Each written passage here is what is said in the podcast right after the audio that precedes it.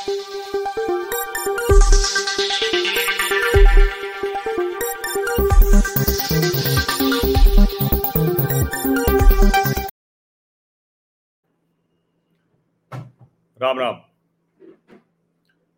मणिपुर पर जो भी राजनीतिक रस्सा कशी होनी थी, वो चरम पर पहुँच गई।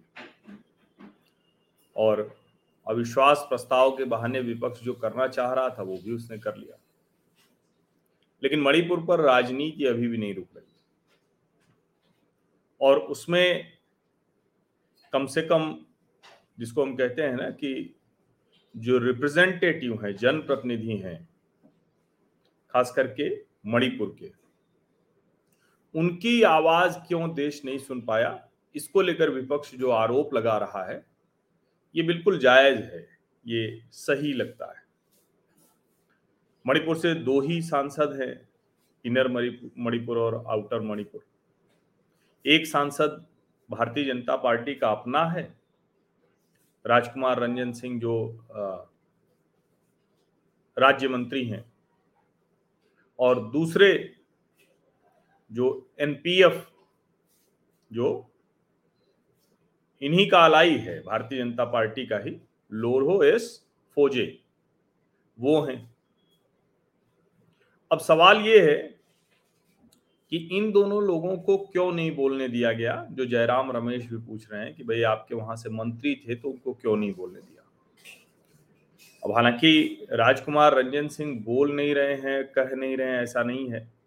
लेकिन शायद एक वजह ये होगी कि अभी वो कुछ भी बोलेंगे और वहाँ चूँकि विभाजन इतना ज़्यादा है कि एक कोई बोलेगा और दूसरा कोई नहीं बोल पाएगा, या बोलेंगे दो लोग तो उनके अलग अलग सुर सुनाई देंगे, या अपनी अपनी कम्युनिटी, जो सबसे बड़ी बात है कि अपनी अपनी कम्युनिटी अपने अपने समुदाय, उसको कहीं वो उस तरह से एड्रेस न कर पाए या उनको कह ना पाए। ये वजह रही हो। और जब मैंने जो एनपीएफ के सांसद हैं, उनको सुना तो वो बार बार ये बात कर रहे हैं। बड़ा ठहर ठहर कर बोल रहे हैं, बहुत रुक रुक कर बोल रहे हैं, बहुत संकोच में बोल रहे हैं। दिख रहा है कि प्रधानमंत्री नरेंद्र मोदी का बड़ा, एक तरह से कहें कि उनको सम्मान है, संकोच है। लेकिन उनके मन में है कि वो अपने लोगों के लिए अगर लोकसभा में बोल पाते अविश्वास प्रस्ताव के बहाने तो अच्छा होता। वो कह रहे हैं कि इससे कॉन्फिडेंस बिल्डिंग मेजर्स के तौर पर भी ये होता। वो ये भी कह रहे हैं कि जितना प्रधानमंत्री नरेंद्र मोदी और इस सरकार ने किया है मणिपुर के लिए, उतना किसी सरकार ने नहीं किया। लेकिन एक शब्द उन्होंने बोला।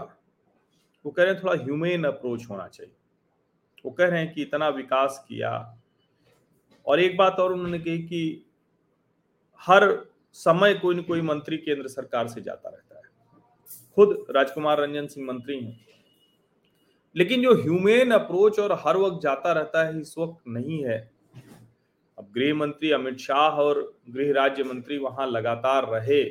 गृह मंत्री तो तीन दिन वहाँ कैंप करके आए। अब मुझे लगता है कि प्रधानमंत्री नरेंद्र मोदी को ये काम करना चाहिए।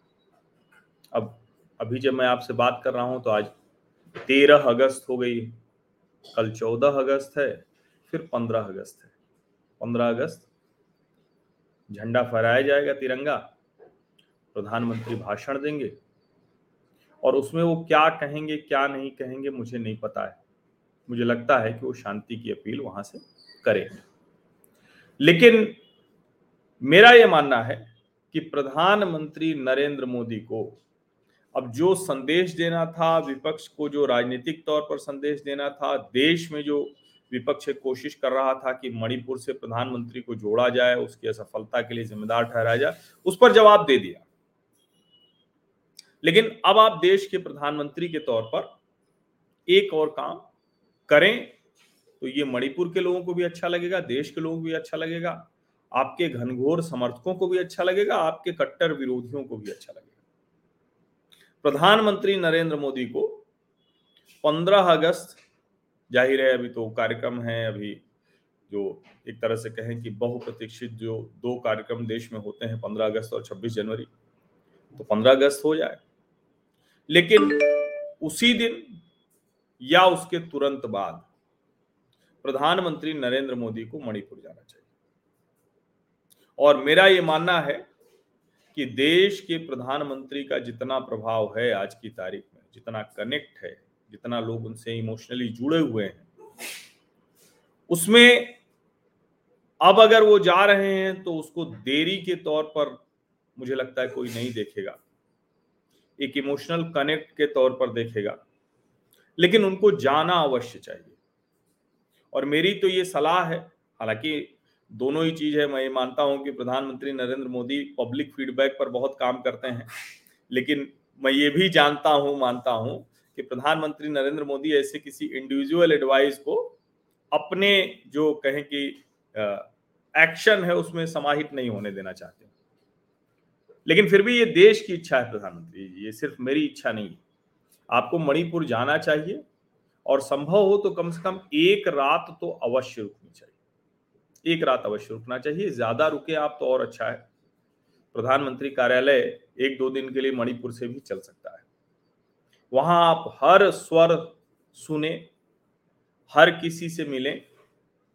आपकी अपनी पूर्ण बहुमत की सरकार है। आपके दोनों सांसद हैं और मैं आपके सहयोगी सांसद को सुन रहा था क्योंकि बीजेपी के राजकुमार रंजन सिंह हैं, वो तो खैर भाजपा के ही हैं, चाहे उनकी जितनी नाराज़गी हो जाए। लेकिन जिस तरह से जो एनपीएफ के सांसद बोल रहे हैं, आप लोग उनको सुनिए। मैंने उनको सुना। वो बार बार ये कहते दिख रहे हैं कि हमें बोलने दिया जाता तो अच्छा होता, लेकिन एक लाइन उन्होंने और बोली कि शायद वो हमारा इमोशनल आउटबर्स्ट न हो जाए, इससे हमें बोलने से रोका गया। और वो चाहते थे, उन्होंने आग्रह भी किया हुआ था। अब मुझे लगता है कि उन दोनों सांसदों को लेकर और अपने मुख्यमंत्री को लेकर आपको मणिपुर के लोगों में भरोसा जिसको कहें कि फिर से पैदा हो बहुत गहरे घाव हैं उनको लगे। अब ठीक है ये मैतेई कुकीजो नागा ये सबसे बात करेंगे तो ये तो वहाँ है ही नहीं ये तो कभी ऐसा तो है नहीं कि ये कोई आ, मतलब ये समस्या समाप्त हो जाने वाली है ऐसे लोग नहीं रहेंगे। लेकिन अगर प्रधानमंत्री जी जाकर अब उस तरह से उनसे बात करेंगे और ये भरोसा दिलाएँगे कि भाई देखिए, जो कुछ भी है, हम ये नहीं चाहते थे। ये हम किसी भी कीमत पर होने भी नहीं देना चाहते थे। जो हुआ उसको रोकना भी चाहते थे। लेकिन इतना ज़्यादा घृणा, द्वेष एक दूसरे के खिलाफ रखना, ये आप लोगों के लिए ही उचित नहीं। और इसको बोलना चाहिए प्रधानमंत्री ये कई बार हम कई चीज़ें छोड़ देते हैं। और एक विभाजन जो हो रहा है, उसमें अलग अलग तरह के साजिशी सिद्धांत पनप रहे हैं प्रधानमंत्री ये बड़ा महत्वपूर्ण है। वहाँ जो रिपोर्टर्स गए, वहाँ जो लोग गए, वो अपनी अपनी साजिशी सिद्धांत अपने अपने बता रहे हैं अपनी अपनी कॉन्स्पिरेसी थियरी वो बता रहे हैं।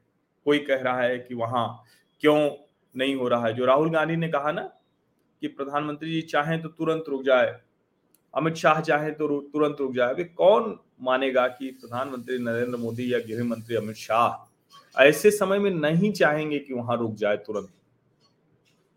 लेकिन जब ये राहुल गांधी बोलते हैं, वो सदन में बोलते हैं, बाहर बोलते हैं, प्रेस कॉन्फ्रेंस करते हैं, पूरा अवसर वो चूक गए, कुछ नहीं कर पाए। इसलिए नहीं बता पाए कि अंदर से वो जुड़े नहीं थे। उनको सिर्फ़ राजनीति के लिए मणिपुर जाना था। लेकिन इस तरह के सिद्धांत जब एक दूसरे से पास ऑन होते हैं ना कोई लौटेगा, कोई किसी से बताएगा, कोई किसी से कहेगा। कोई कहेगा कि, अरे, अमित शाह तो इनके पक्ष में खड़े हो गए हैं या अमित शाह दूसरे पक्ष में खड़े हो गए अच्छा वहाँ से इतनी कॉन्फ्लिक्टिंग खबरें आ रही समाचार आ रहे हैं कि असम राइफल्स और मणिपुर पुलिस के बीच में संघर्ष। मुझे लगता है कि इन सब का निर्णय करना चाहिए। और ठीक है, सीमाएँ बहुत लंबी हैं, अभी फेंसिंग शुरू हुई हुई है, बाढ़ लगाने का काम। लेकिन ऐसा नहीं है। आप अगर जाकर वहाँ इस तरह से चीज़ों को समझते, समझाते हुए आगे बढ़ेंगे तो मुझे लगता है कि मणिपुर के लोग आपकी बात पूरी तरह से सुनेंगे, समझेंगे। और ये आपकी उस राजनीति के लिहाज से भी बहुत अच्छा होगा, जो out of the box ideas होता है ना। कि एकदम से जिसकी कल्पना किसी ने नहीं की थी। क्योंकि अब तो कोई ये नहीं सोचेगा आप तो सदन में भाषण भी हो गया आप कोई क्यों सोचेगा कि प्रधानमंत्री नरेंद्र मोदी मणिपुर जाएँगे? लेकिन अगर आप जाएँगे तो ये भी अपने आप में एक बहुत बड़ी बात होगी। वहाँ के लोगों पर मरहम लगेगा, उनके जख्म जो है वो एकदम से घाव भर जाएँगे तो मैं नहीं कह रहा हूँ। जिनके घर परिवार के लोग चले गए, जिनके परिवार की महिलाओं के साथ दुष्कर्म हुआ, जो कुछ भी हुआ, जिनकी संपत्ति जला दी गई लेकिन उसके बावजूद जब देश का प्रधानमंत्री ऐसे जाएगा तो यकीन मानिए, उन घावों को भरने में आसानी, सहूलियत होगी। तो मेरा विनम्र आग्रह है, और मैं नहीं जानता हूँ मतलब मैं ये ये तो नहीं मानता हूँ कि मैं ये जो बोल रहा हूँ, ये आप तक पहुंचेगा नहीं प्रधानमंत्री ये तो पहुँचना तो तय है। पीएमओ की मॉनिटरिंग इतनी कमज़ोर आज के दौर में नहीं है कि कोई एक व्यक्ति और मैं ठीक है, मैं कोई बहुत बड़ा सेलिब्रिटी या कोई बहुत बड़ा पत्रकार नहीं हूँ, लेकिन मैं ये जानता हूँ कि देश में इतने लोग मुझे देखते, सुनते हैं तो उस व्यक्ति पर आपकी नज़र नहीं होगी, आपकी दृष्टि नहीं पड़ी होगी, ये असंभव है। तो आप तक पहुंचेगा तो अब आप मेरी बात तुरंत मानेंगे या बाद में मानेंगे या उसके लिए भी सोचेंगे कि चलो ठीक है, जैसे हमारे यहाँ उद्यम देशज में कहते हैं कि मटिया दो मतलब टाल दो। तो वो भी कर सकते हैं। लेकिन ये ना करें तो अच्छा होगा। देश बड़ी उम्मीदों से आपकी तरफ़ देख रहा है। और ये सब ये बात मैं करता नहीं अभी सुबह सुबह मैंने आ, उनका वो पूरा जो उन्होंने बातचीत की है टीवी चैनलों के साथ जो एनपीएफ के सांसद हैं उनकी बात सुनने के बाद ये बात कहना तय किया। पहले भी मैं सोच रहा था लेकिन मैं सोचा था ठीक है अब इसको करने का कोई मतलब नहीं। पर उनकी बात सुनने के बाद मुझे लगा कि इसकी आवश्यकता है। और सचमुच ये अच्छा लगेगा। अभी बड़ी ज़रूरत है मणिपुर को कि कुछ अच्छा लगे। क्योंकि सब कह रहे हैं कि आपने बहुत काम किया है, कमाल का काम इस सरकार में हुआ है, मंत्री जा रहे हैं, सब कुछ है। लेकिन एक जो सांसद की भाषा में कहेंगे, जो ह्यूमेन अप्रोच है, आपकी ज़रूरत है वहाँ। देश का सीमावर्ती राज्य है, बहुत महत्वपूर्ण है। जाइए। यकीन मानिए आप ये कर देंगे तो नुकसान तो अभी भी आपको नहीं है। लेकिन जिसको कहते हैं स्टेट्समैनशिप एक जो देश के प्रधानमंत्री का मानवीय दृष्टिकोण, वो लोगों के मन मस्तिष्क में चिपक जाएगा, दिलो दिमाग में एकदम हमेशा के लिए उदाहरण बन जाएगा। मैं उम्मीद करता हूँ कि आप अवश्य करेंगे। बहुत बहुत धन्यवाद।